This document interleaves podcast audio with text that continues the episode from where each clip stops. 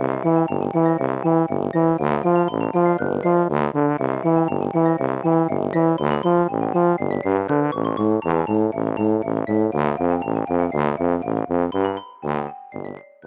家好，我是帅帅。大家好，我是 GoGo。欢迎收听你的宅友已上线。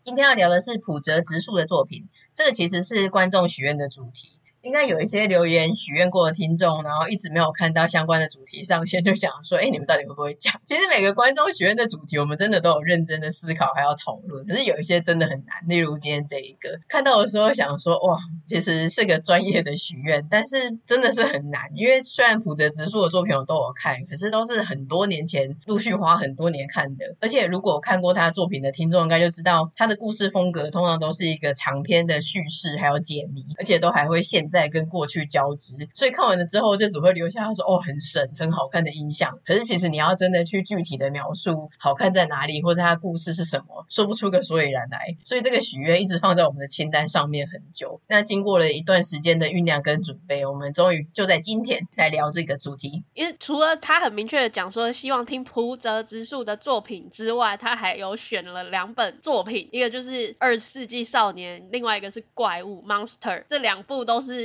你需要。很认真的去思考整个剧情架构，才有办法分享给大家，因为是蛮深的一个作品。嗯，篇幅也不少，就一定要重看，不重看完全讲不出什么所以然，很难去跟大家更深入的分享。对，我本来是这两部只要选一部的，那个时候在想的时候，其实心里是偏向看 Monster，因为我对里面的经典台词有一句“看看我，看看我，我体内的怪物已经长得这么大了”，还有他这部作品里面有一个绘本作品叫《没有名字的怪物》，印象超深。刻的，再加上其实我们之前 EP 三十二在聊黑法控的时候，我在 IG 线动上问听众朋友有没有其他最喜欢的黑法角色，然后有个听众回天马医生，我想说哇，这个答案超厉害的，竟然是天马医生呢？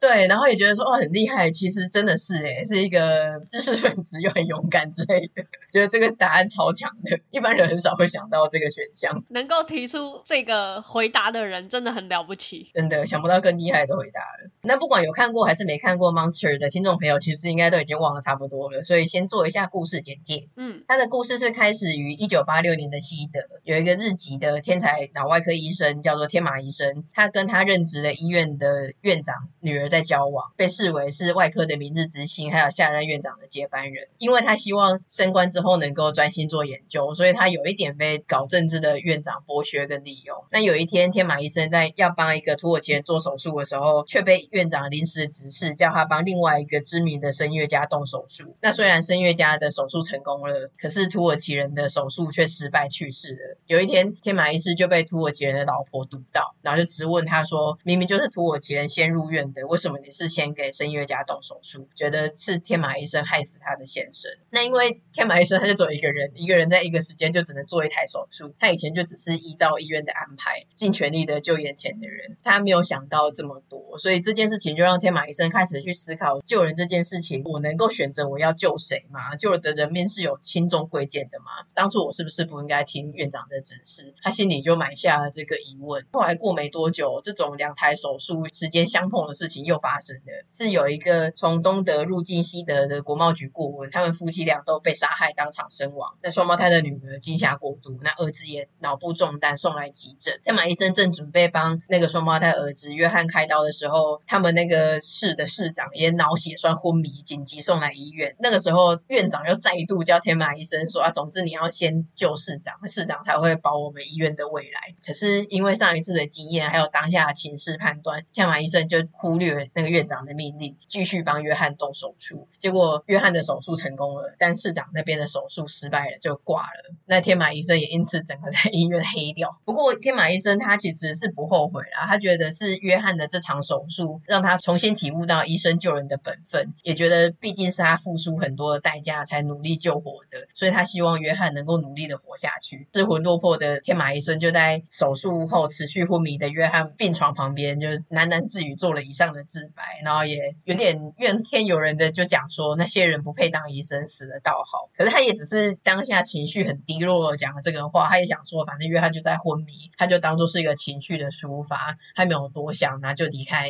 约翰的病床旁边。结果嘞，当天晚上那一间医院的院长、外科主任，还有脑外科医生，还有脑外科的组长都被毒杀，双胞胎兄妹也神奇的从医院消失。那本来这间医院这个白色巨塔的顶层那几个人都被杀了嘛，所以医院本来的另外一派势力就起来掌权，然后指派天马医生当外科主任。这件事情就到此为止。时间跳了一下，来到九年后，天马医生他在医治一个德国联邦警察侦办的连续杀人案中的很重要的关系人。结果患者清醒之后，只一脸很害怕、很空洞的说：“怪物要来了。”其他都不愿意多说。天马医生就有跟这个患者进行一些交心，因为他本来就是除了医术很好之外，人也很好，很关心病患的医生。聊一聊之后呢，患者就决定要招供，要跟警方说出一切。结果就跟九年前一样，因为他是那种重大的嫌疑关系人嘛，所以他的病房门口会有警察看守。结果警察也被毒杀，然后患者失踪。那那天正好天马医生人很好，他不是当值，可是他也想要去看一下那个病患，所以他就去他的病房附近，然后就看到哎，好像有人跑出去的声音，所以他就追出去。追出去后跑到一个大楼还是什么地方呢？遇到了长大成人的约翰，得知其实当年那三个医生还有近年的连续杀人案，其实都是约翰在背后谋划的。以上呢是第一集的内容，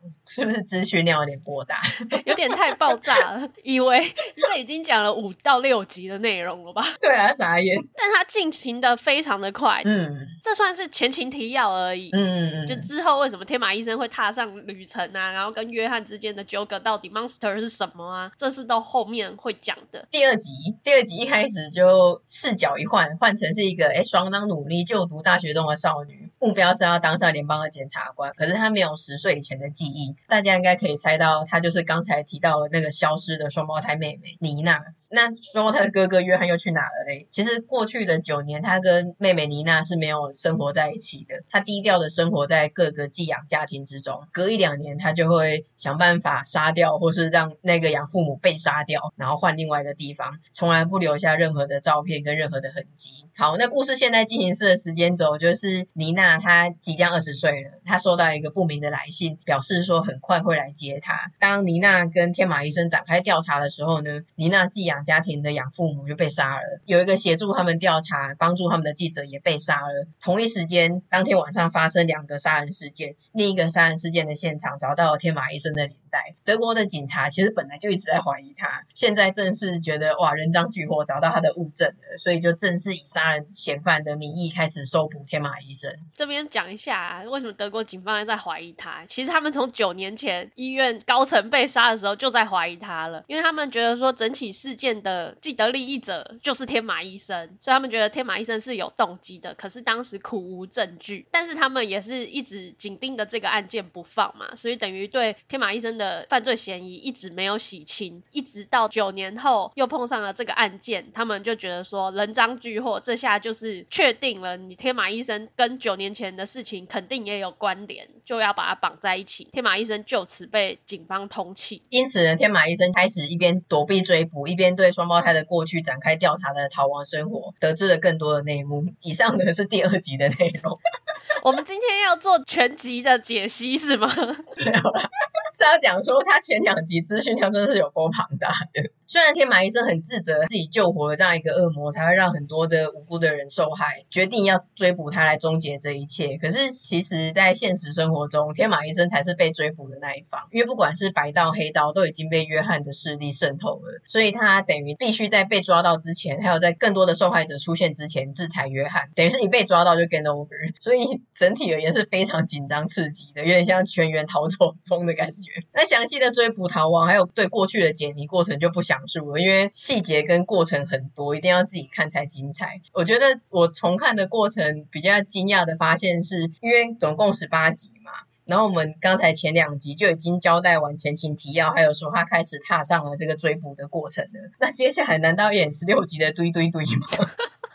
结果还真的就是这么有得追。前两集交代完一切，然后追十六集。你要想，那个约翰他当时才十岁，就已经犯下了多起案件。到他这九年之间，他又可以一两年就转换一个寄养家庭，然后不停的犯罪，游走在白道黑道里面，各种的变换身份。他就是一九八六年那个年代的无产大人啊，还有很多的 cosplay 的身份，他可以混在人群之中。你要怎么找到他？嗯、也是啦，除非他自己释放出线索。这样讲还是有道理，怎么可能那么容易抓到他？追个十六集也是合情合理的。对啊，而且他的感觉不会脱戏，他就是你感觉十六集都是在追，好像就只有在做一件事情，但是其实他是非常的高潮迭起的，然后很紧张的。因为他有一个重点，我觉得他整部漫画的基调从一开始的白色巨塔到后面的警匪追击，但他其实紧扣着一个悬疑的氛围在里面。嗯嗯嗯。然后这个悬疑的氛围会衍生到说，这个 monster 这个怪物到底是什么？为什么 John 要做这件事情？会逐渐的去解谜。所以这十六集其实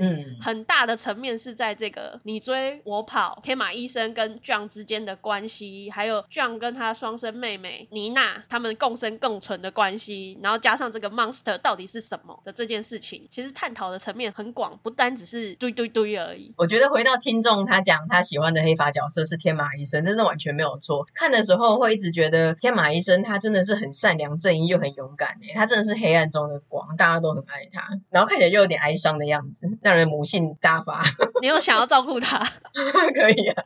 被通气嘛，所以他其实每到一个地方都会被认出来，跟他有接触的人知道说，哦，这个是通气犯。可是当警方去问到这些关联人物的时候，他们都会说，没有，那个不是天马医生，嗯嗯，就是他会帮他打掩护，就会让人家很好奇说，他明明是个通气犯，但是他为什么可以吸引这么多人来协助他、帮助他？这个正邪的定义到底是什么？那天马医生的魅力又在哪里？嗯，我觉得他自己承担。的跟背负着很多痛苦，可是他希望别人能够过得好好的，而且他明明就在逃亡之中，但是任何有需要他救的人，他做紧急手术的人，他都还是会救一下这样子。对啊，到处行医，还顺便收养了一个少年。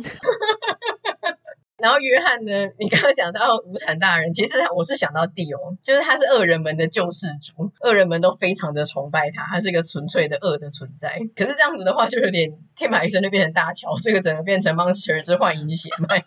天马医生还是当天马医生就好。虽然我看过，所以我其实知道他会怎么发展。可是我一度就在想说，如果作者他那个时候安排最后揭秘，其实天马医生真的是多重人格，那些犯行其实是他犯的，只是天马医生这个人格他以为是约翰，那就真的很神。嗯、可是这样真的会造成读者的心灵创伤，因为我们真的是真心的爱着天马医生。但他如果这个就是逐步的解谜过程中，最后带出了这个的话，真的会很震惊呢。因为我们一直都以为追气的就是约。约翰，约翰跟 Monster 之间的关系是什么？我们都一直朝这个方向去走，结果没想到，如果最后是这个大反转的话，真的会惊呆。二十四个比例，对，但倒是没有。不过这部还是蛮好看的，还有讲到一些心灵控制啊、童年人格养成、洗脑实验，还有东西德啊之类的议题，真的是好看又有深度的作品。如果硬要鸡蛋里挑骨头的话呢，我是觉得他们明明最终的目的就是要抓到约翰，甚至其实就是要杀掉约翰，因为如果他被警方带走。其实他的势力已经渗透警方了，应该也不会怎么样。嗯，但是每次在真的好不容易相遇的时候，天马医生跟妮娜他们两个都会互相很激动的阻止对方，说不要杀人，然后我就觉得很烦。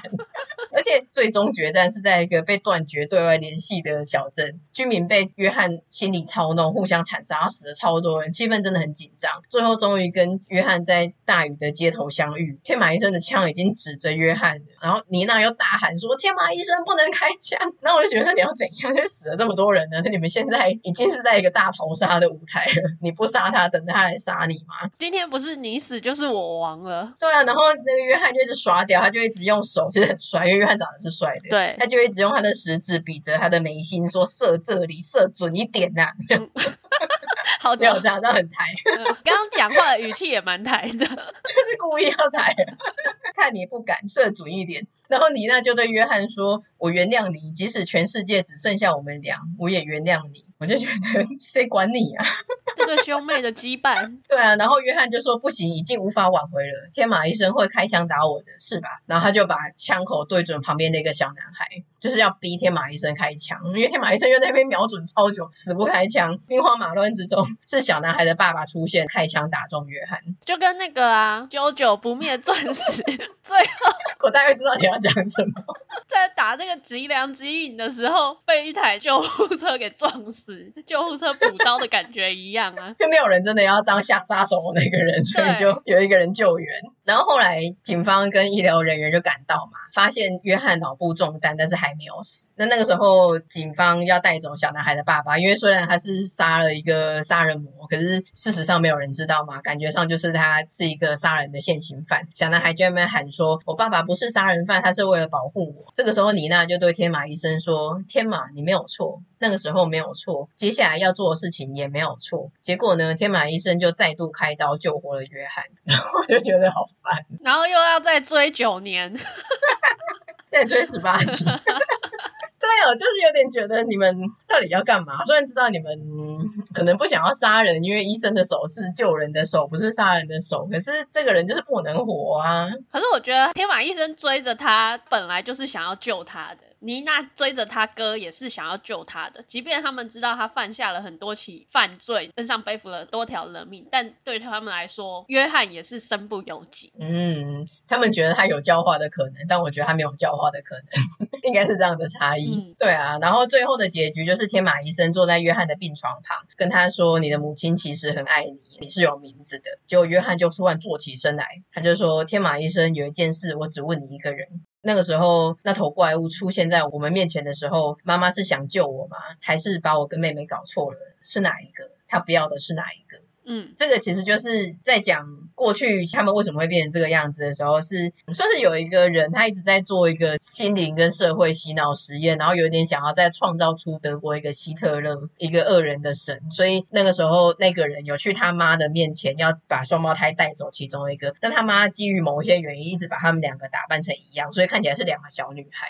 嗯，这也是在这过去的几集之中会一直讲的，就是会一直回顾那个画面，有一个人在抓他们，然后他们都说妈妈。不要把我带走！不要把我带走！然后被带去一个地方，就是那个画面会一直片段的出现，片段的出现，最后才拼凑出来当初的全貌到底是怎样。这段过去我觉得蛮精彩的，因为会一直解谜说这个过程，然后为什么会养成他现在这个人格。嗯，而且当初被带走的到底是谁？原本一直以为是约翰，他在那边看到了惨绝人寰的事情，被洗脑了，所以后来他才会变成这样。但后来发现竟然不是，其实是妮娜，只是妮娜回去之后巨细靡遗的跟约翰讲，变成他自己也不知道那。是他的记忆还是妹妹的记忆？他错乱了。对啊，那刚才的那一段他做起来的独白呈现的方式是天马医生吓了一大跳，想说约翰忽然坐起来讲这句话，结果他定睛一看，约翰还是一样昏迷的躺在床上，天马医生就离开了。整个漫画的最后一格最后一幕是拍约翰的病床是空的，就这样结束。果然又要再逃亡十六集。我有点担心没有看过这部的听众朋友听了刚才的那一些，他觉得是我们乱讲，还是觉得我们疯了？就是 他现在有点自我怀疑，说：“哎，我是不是漏听了哪一段？还是这两个主持人真的疯了？他们自己的人格也有问题？”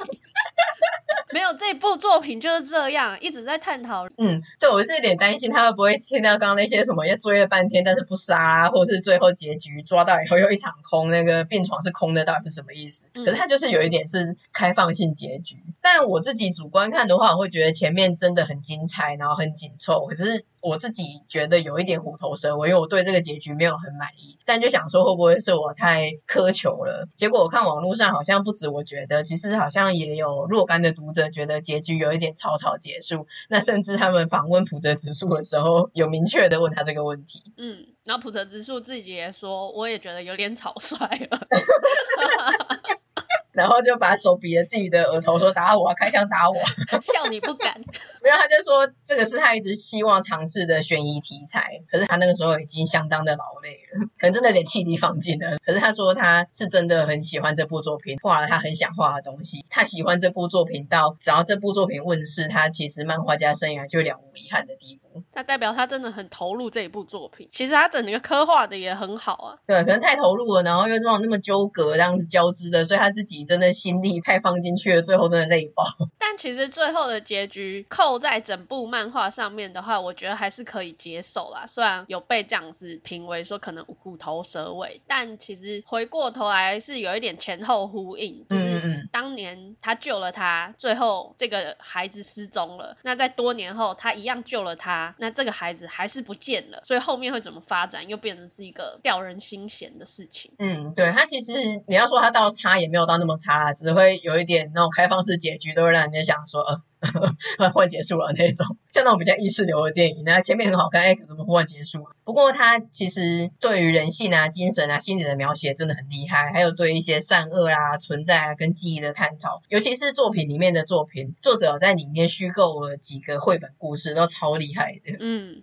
整体而言，我觉得还是有一点哀伤跟有点黑暗，可是其实它是给你一种正面能量的漫画，确实是一个经典啊。我刚刚想到结局的部分啊，除了你刚刚提到说会不会最后整部作品发现 Monster 就是天马医生，这个是一个很大的反转。嗯、然后另外一个就是，如果他坐在病床旁边，然后最后约翰不是有起来问他说当初到底要救谁？那我想到的是，如果又呼应到过去院长他们是吃糖果死掉了，会不会天马医生？也在这边吃糖果，然后就挂掉，是这样吗？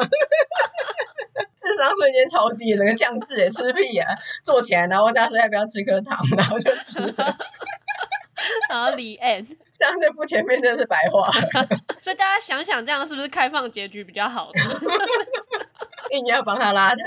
不过他就是因为开放式结局嘛，而且看完之后就有点意犹未尽，所以我就自己又加码了，看了《二十世纪少年》，然后觉得哇，好险当初我做这个决定，《二十世纪少年》超好看的。来介绍一下《二十世纪少年》，他故事的主角是小镇的便利商店店长贤之，大概三十出头。小镇他们都会去送酒去人家家里嘛。大概两个礼拜前，他送酒去的教授忽然全家失踪，然后墙上被画上了朋友的标志。朋友在这部作品里面是一个专有名词，指的是一个人，不是一般意义的那种 friends 那个朋友，嗯，他的代表标志是一个手握拳头，比着一的姿势，比向天空，啊，手心面向自己，手背上画着一颗眼睛。朋友这个人啊，出现的时候也都是穿着西装，整颗头戴着一个白色面罩，上面画有刚刚讲的那个标志，是那个吗？以前台北车站的那个鸟人吗？鸟人明明就是拳头戴着一个鸟头，有颗眼睛呐、啊，但他马上就会当疯子逮捕，我就不会有接下来的故事。对，第一个是这个教授全家失踪，然后画上了那个标志嘛。嗯，那再来是过没多久，贤之他小时候童年玩伴，绰号叫做当机的，他从他任职的学校跳楼自杀。可是贤之其实前几天才收到他的明信片，问贤之还记得那个标志吗？而且说改天见面再聊。通常这样的人应该是不会自杀的，而且就他对他的认识，应该是不会。所以贤之就开始觉得事情好像不太单纯。那这个时候的朋友，其实他算是一个地下的邪教的教主。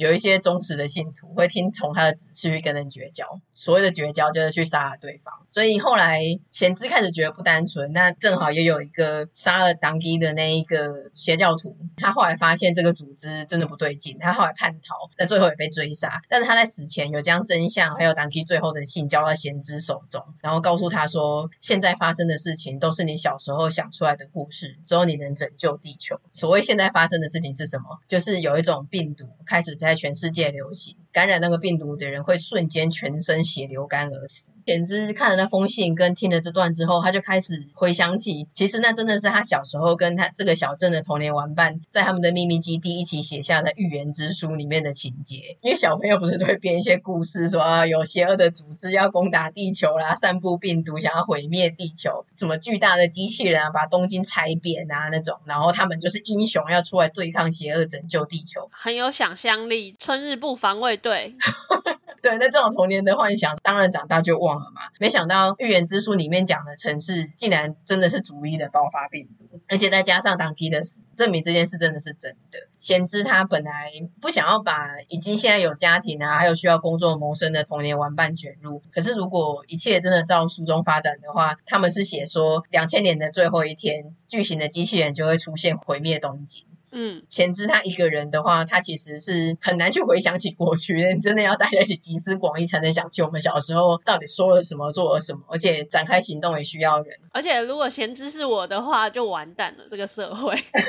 我刚才直接放弃你，转头问说：“哎、欸，是我们那时候讲的什么吗？”对，他就有传真用那个标志，然后写说：“我们一起夺回这个标志吧，因为那个是属于他们的。”结果现在被这个朋友滥用，被这个邪教给滥用了。对，所以有一些相信他的童年玩伴，就相信他一起挺身而出，然后在两千年十二月三十一这一天挺身而出，跟巨型的机器人战斗。我自己主观是把这个漫画分成三部跟最终大结局。市面上是没有这样子分，但是我自己看的时候，我觉得这样子分比较好理解。你把它变成三部曲，对。以上就是第一部的结束，结束在巨大的机器人笼罩的阴影，然后前之一行人的背影，就这样结束。嗯，然后第二部时间又跳了一下，来到十四年后，二零一四年，贤之的侄女神乃十七岁，这个时候日本已经都在朋友的相关政党的掌控之下，而且全世界都非常的推崇朋友，因为历史是战胜的那一方写的，所以朋友把闲置一行人塑造成制造机器人还有散布病毒的恐怖分子，在历史课本里面都写说。是朋友在写新除夕夜中拯救了全世界，他们颠倒了历史真相。嗯，那后来神乃还有在两千年除夕夜没有死的贤之一行人，他们发现竟然还有新预言之书的存在。因为贤之以前小时候写的只到预言之书，但是朋友自己写的新预言之书，所以就还有后续发展哦。新预言之书里面写。教宗会在日本被暗杀，然后他们会再办一次万博，还有朋友会成为世界总统。那他们就很想要阻止这些事情的发生，因为朋友就是个反派角色，他不知道想干嘛，感觉想要毁了世界。而且他们也一直在推测朋友的身份到底是谁，因为一定是他们的儿时玩伴才会知道他们的这个标志，还有他们小时候幻想的这些情节。中间的过程很多啊，就是一直在解谜。就后来第二部的后半段，他们就来到了小学的理科教室，朋友就自己现身了，他太有自信了，他想说他的军队已经包围这个地方了，嗯、没想到里面有一个应该是一样是他们的小学同学，但是是朋友那一派的，帮他做杀人病毒的三根博士，突然背叛，开枪打死朋友。揭开面罩以后，发现既然是在两千年的时候加入他们一起对抗朋友的国小同学服部。其实一直是他，但他假装在同学会的时候出现，然后说他老婆也加入了朋友的邪教组织，让我一起帮助你们吧。他就混在他们里面，但其实他是真正的大 boss。对，但是大 boss 在这边也死了，就突然的被杀了。那真的没有没有人想到会有这种事情，因为他这个时候已经基本上是掌权的，对所以朋友的政党有民党也陷入了慌乱，但就没有什么动作啊，因为真的是毫无预警的，所以就总之就是筹办朋友追思会。那本来以为这样就没事哦，结果呢，全世界各地竟然又忽然发生了全身流血暴毙的事件，而且散布之快跟威力之强，比两千年那个时候还强。与此同时，罗马教宗也想说访日的行程就照旧，只是他改成去追思会的现场追。掉朋友，你知道那个朋友的尸体就有点像放在雅阁花园的那个花园中，还是怎样？放在一个露天的场地，在一个花之中，呈现一个四十五度的样子。四十五度吗？四十五度是躺着，不是 Michael Jackson 那个月球漫步。谁会想的是那个？我什么都没说啊。对，然后反正教宗就在朋友的遗容面前发表演说，结果这个时候躺在那边的朋友忽然复活站起来，而且纵身一跃，挡住我暗杀教宗的子弹。朋友到底是谁啊？他有死还是没死啊？他是个人吗？好恐怖哦！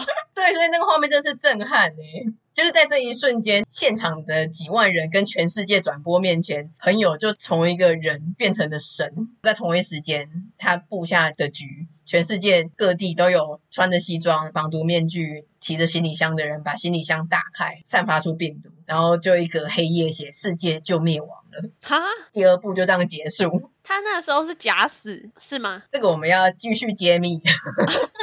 好好好，是不是很复杂？请进入第三部。第三部开始，第三部开始呢，他就整个说朋友历三年，西元整个结束，朋友成为世界总统，连纪年都变成是朋友历了。然后全世界很多的人都几乎在上一波的病毒中全挂了。整个文明也都倒退，世界各地都被朋友掌握，然后朋友就很蠢的设了一些所谓的地球防卫队，洗脑全世界说宇宙人会攻击地球啊，政府要进行火星移民计划之类的，就真的是小朋友的幻想，可是他就把它变成真实，因为他现在掌权了。朋友的脑袋是不是有问题。确实是有问题啊，他就是一直活在过去啊，然后一直要实现他过去的事情啊。然后日本更夸张，他整个物质跟社会啊，退回了朋友小时候的昭和时期，连电视机都很稀有的年代。然后他又把东京用一个高墙跟外界隔起来，玛利亚之墙哎，朋友根本就是巨人粉。对啊，他自己要独立这个国家，跟外界隔绝。对，他已经是世界总统了，可是东京对他来说可能是个特别的存在吧。嗯，然后我们消失很久的男主角贤之，在这个时候出现的，哎，原来他没死。他从北海道开始，一路背着吉他，唱着歌往东京前进。那神乃他的侄女，还有贤之一派的人，其实也都没有死，他们一直在暗中行动，意图要推翻这一个新的朋友。我帮他称呼为朋友二世，在漫画中没有这样说，但我们解释的时候用这样解释比较清楚。其实没有复活这种事情啊，因为这个戴着头套假冒朋友的人其实是别人，可是没有人知道他是谁。我们经历了好多集，好不容易知道朋友是小学的同学服部，对，但是这个人。更加不知道他是谁了。确定他不是服部，服部真的死了。对对对，而且他也没有真的什么超能力啊，那种不科学的事情，他真的死了。而且这个朋友二世他还写了星星预言书。所以这个朋友二世就更加的复杂了，因为如果是贤之小时候写的，或者是服部，他们至少知道说同班同学，我们大约那个时候有聊过什么，有想过什么。可是这个人就完全未知，他更疯狂、更危险，而且他感觉没有要权力，还是要钱，他就真的是想要报复社会跟毁灭地地球。反正最后还是有打倒他了，这边我们就简略不提。我觉得他很精彩的原因是因为他总共才二十四集，但是时间轴跟剧情上就可以分成三个部分跟最终大结局，而且真的是一路都在猜朋友。是谁？从第一部开始就在想说，朋友到底是谁？原本以为是贤之的拍档洛河，因为那个标志是他创的。那后来又以为是一个小时候一直戴着面具的边缘人转学生，结果也不是。后来好不容易知道是服部之后，他又挂了，然后又出现一个完全没头绪的朋友二世，就真的很精彩。一猜猜到，哎，到底是谁？再来是他的叙事时间轴会一直交织，一下子是现在进行式的二零一五年，或者是朋友力的时间轴，一下子会跳到童年的回忆，那一下子就回忆说两千年。学习大除夕的时候，他们做了什么事情？再来是在现在进行式的时间轴，因为朋友二世他就是活在过去嘛，所以他甚至在东京做了一个主题乐园，还有把东京的一整区都改造成他们小时候生活的那个小镇。再加上他还做一个 VR 的虚拟实境，戴上 VR 之后就可以完全的意识回到他们小时候真的发生的过去的每一个事件。其实他是一个历史文化维护者，哎，他结合了科技与文化重塑的概念啊，他可以当中野文化城的馆长之类，他蛮有理想的。因为你这样子一直交织的，其实你没有一鼓作气的一整部看完，真的很难看懂。而且你虽然感觉很乱，可是因为他这样交织的现代跟过去的虚实对照，其实有很多很感人的桥段。例如另外一个儿时玩伴叫做异常，他从小到大都是平凡人，甚至是比较软弱跟瘦小的孩子。可是后来在写新除夕夜之后，有很长一段时间，其实他们都不知道彼此是不是还活着，完全没有联络，各自在逃窜。但是是他组织的反抗朋友的地下组织，他每次都在他们地下聚会的时候说，他不是当队长的料，现在是因为贤之跟洛河不在。可是后来在为了找寻线索，我要回想童年回忆的时候，他一直想不起来有一个夏天很关键，那个时候大家到底在干嘛？那问大家，大家都不记得，所以他就有点怀疑是不是自己只是一直跟着大家跑，其实他根本不被在乎。然后后来他进入 VR，回到一九七一年的时候，他发现原来那个时候是因为那个夏天秘密基地被破坏，所以大家就开始有点。各奔东西，没有再聚会了。那个夏天，一整个夏天，他都一个人在草地里重建秘密基地，就很像他现在做的一样。秘密基地被破坏了，有时候他的有些据点都会被朋友军发现，然后就要逃窜啊，重建。所以其实等于是他现在跟他小时候，他都一直在重建的秘密基地。而且在大家回来之前，他自己觉得不是队长的料，可是他会一直要帮大家守着一个基地，让大家可以回来。他根本就十月围城的谢霆锋啊，就是一个很坚毅的。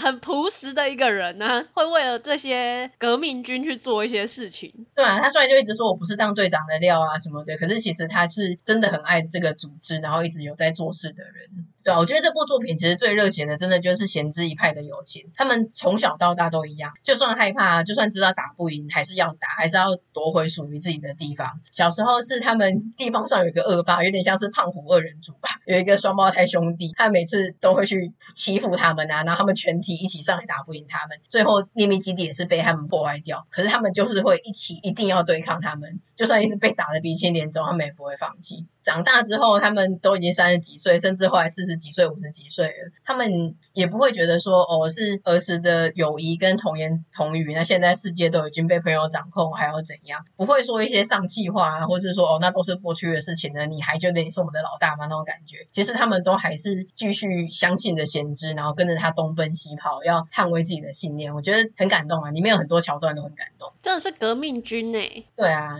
而且以前看的时候不觉得，就觉得说啊，反正就是他他两部接续的长篇悬疑科幻作品，但是两部是不一样的，一部就是我们刚刚讲的啊，比较心理方面的嘛，着重在对对对，然后另一部就是一个保护地球、邪恶与正义这样子。但我现在两部一起重看，我觉得其实有蛮多相似之处诶。先讲主角好了，虽然一个是精英，那一个就是平凡的便利商店店长，可是他们其实都是觉得那个混乱跟邪恶的源头是来自于自己，所以要自己去做一个了断。都有一个英雄主义的概念。对，就是其他人我都希望你们活着，因为事情是来自于我，所以要由我去做一个了断。然后反派 BOSS 的部分基本上都有点心灵控制的。约翰是恶人的神嘛，擅长心灵控制。但服部就是一个比较老赛的人，他基本上是骗术，虽然是骗术，可是因为成为了邪教教主之后，他就借由的各种气氛上的营造啊安排，或者甚至强制的洗脑手段，他也是达成了心灵控制。再来是童年的心理阴影啊，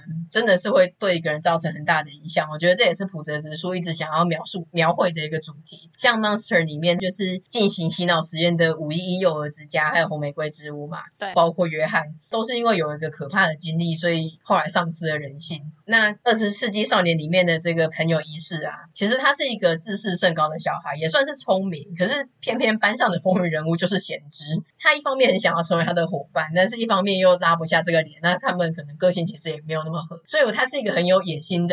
扭曲的 copycat 模仿猫，嗯，所以他才学人家嘛，就做什么预言之书啦，新预言之书，觉得自己的更屌。但是后来的服部二世呢，他是正货的模仿的模仿，正货就是贤之，模仿贤之的服部是正货的模仿，那这个就是模仿的模仿。三代目，他是三代目啦，三代目感觉很强，这样会不会比较好懂一点？对，他其实真的也是他们的同班同学，他小时候是个边缘人，他是服部的喽啰，又被欺负，但是他就是一直跟着他们，一辈子一直跟着服部，直到服部死了之后，因为他深知他的一切，所以他就取代他，而且他那个时候在决定要毁灭世界的时候，他就不演了，他就直接上电视。live 直播说，我是被需要的，但是这个世界却不被需要。神用一个星期创造世界，我用一个星期让世界结束。贤之来玩吧，就很变态，你不觉得吗？那句贤之来玩吗？超恐怖，很恐怖啊！对啊，而且他是被需要的，但这个世界不需要，这个有一点逻辑上面的问题。就这世界已经是必须被毁灭，那他留着干嘛？对啊，就是可能想要一起一起毁灭吧。然后就这个世界一直从来都不看重他，所以那他也要毁了这个世界。所以他就是那个救了教宗的那个人。对对对，就是福布是真的死了，然后他也躺在那边，但他神不知鬼不觉的偷偷的躺在那边跟他交换。那个暗杀也是他安排的，他要在大家的面前上演这个复活跟拯救了教宗这一场大戏。之后有揭晓，其实贤之他小时候曾经起了贼念，他偷了杂货店糖果中奖的宇宙特工队的徽章，因为他就很喜欢当那种什么正义的战队那种的嘛。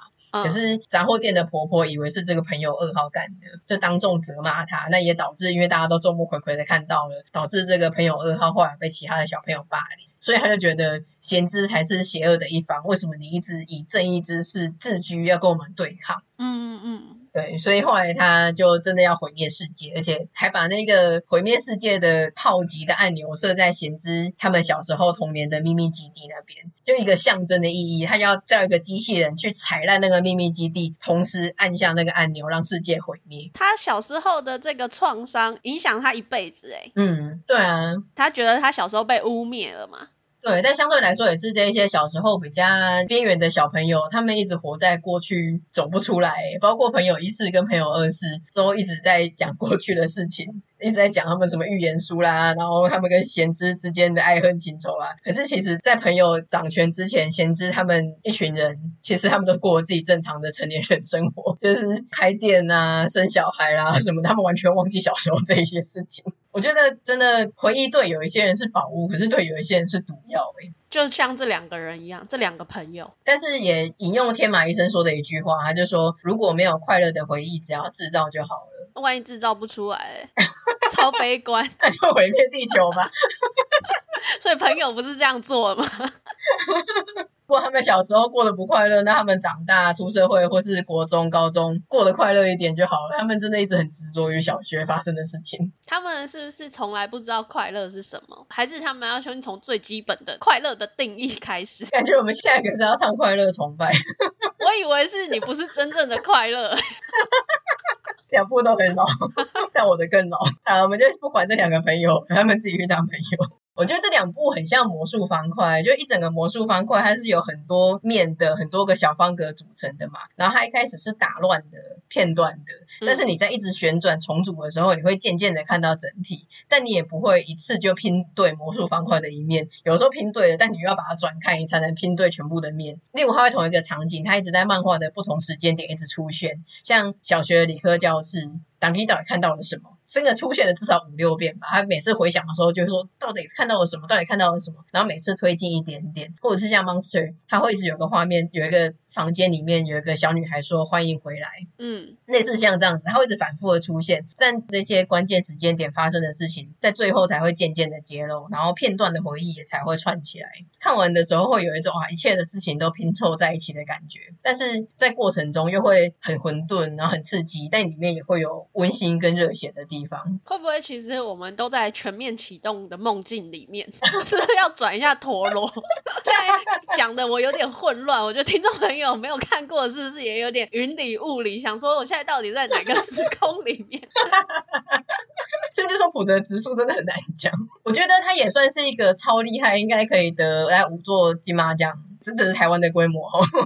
奥斯卡奖 对的剪接师，他的每一部作品，如果你就用正常的时间轴说啊，小时候他们做这些事情，一九七零年长大，然后朋友一四二四，其实你这样子看就某瑕，就是一个哦平淡的故事，从头到尾。嗯，但是他就用剪接的方式把它全部剪断，然后全部再重新拼在一起，看起来就很炫。对，然后还有一些重复的片段，也会让读者自我怀疑，我现在是疯了还是怎么样？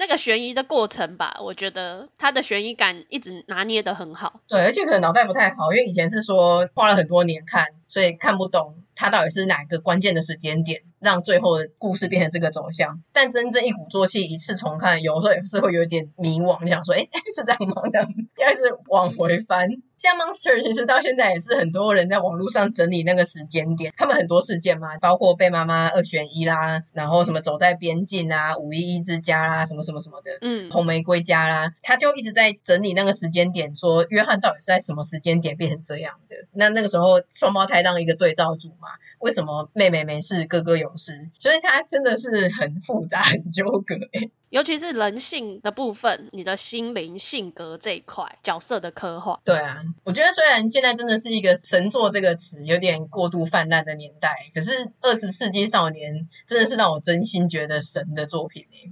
对，我应该没有在节目中讲过其他作品是神作吧？黄金神会算吗？我好像说很值得推荐鸵鸟谷啊什么的 PPLS 广泛的推广那样子。对，但我没有说它是神作。但我这次重看，我觉得《二十世纪少年》真的好神哦。你觉得它是在你心中最接近神作的一部作品？真的好好看哦，规模好紧密哦。嗯嗯。虽然最后刚才跳过的结局，因为最后结局是把飞碟射下来。飞碟？对。突然变成 ID4。就是那个光，就是那个光。对，最后的星星预言之书其实是有他真的找科学家逼迫他们做出了三个飞碟会升空，然后撒下真的是最致命的病毒这样子。所以最后结局就是把飞碟射下来，然后有一点一首摇滚救地球，大家都唱着弦之的那一首歌。这边是有一点浮夸啦，可是我觉得，因为毕竟这部漫画我们本来就知道它的主题就是童年的幻想成真变成长大的噩梦的故事，所以有一些天马行空的设定，我觉得是 OK 的。就最后就是一个终结大篇章吗。我觉得如果最后是以贤之小时候醒来，发现这只是他做的一场梦的话。作者的恶意满满哎，我真的很会把一部作品搞砸，你有觉得吗？这种梦结局就是大家最恨的啊，应该可能是 Top One 吧。大家最恨这种，我就是跟你真心的投入感情的，跟你看了那么多，然后最后是一场梦，你可以写。但你说的很有道理，对不对？真的，因为他一直扣在小时候的事件呢、啊，嗯，所以有可能这个小时候其实只是一场梦，就贤之根本他们还很小。对，他就醒来，然后他妈叫他说：“哎，睡那么晚。”或者是他朋友在门口叫他说：“贤之来玩吧。”然后就跑出去背影，然后 end。好恐怖哦！这时候说出“贤之来玩吧”很恐怖哎。那大哥哥来玩吧，跟是一样恐怖。来玩吧变成是一个很可怕的词。好的，总之以上就是我觉得普泽直树老师最精彩的两个长篇。分享给大家，其他老师的作品还有早期非常早期的运动作品《以柔克刚》跟《Happy 网坛小魔女》，再来是《普鲁托冥王》这部改编作品，我也很喜欢。风格真的很多元诶，他可以走这种这么悬疑、这么缜密的一个人性刻画的故事，也可以去画比较生活甚至是励志型的运动类型。嗯，而且都掌握的蛮好的。对啊，《普鲁托冥王》我之前有在某一集里面讲过，我很喜欢这部作品，希望听众朋友回想看看。如果你想得起来的话，我们就是真正的朋友。你自己想啦，为什么要人家帮你想啊？你自己忘记是哪一集？我记得，我只是想要考考我们。那我不是哎、欸，那我跟你不是朋友，现在要绝交了。为什么会主持人自己不记得这种事情啊？可以信。哪一集呀、啊？真是有够夸张的你！快点告诉我啊，凤太郎！我还想到这集其实没有很难的，听众朋友们刚才觉得说，OK，他们可以成为宅友会的人。我第一关就被淘汰了，所以没有要告诉我。你去宅友乐园 VR 洗脑一下。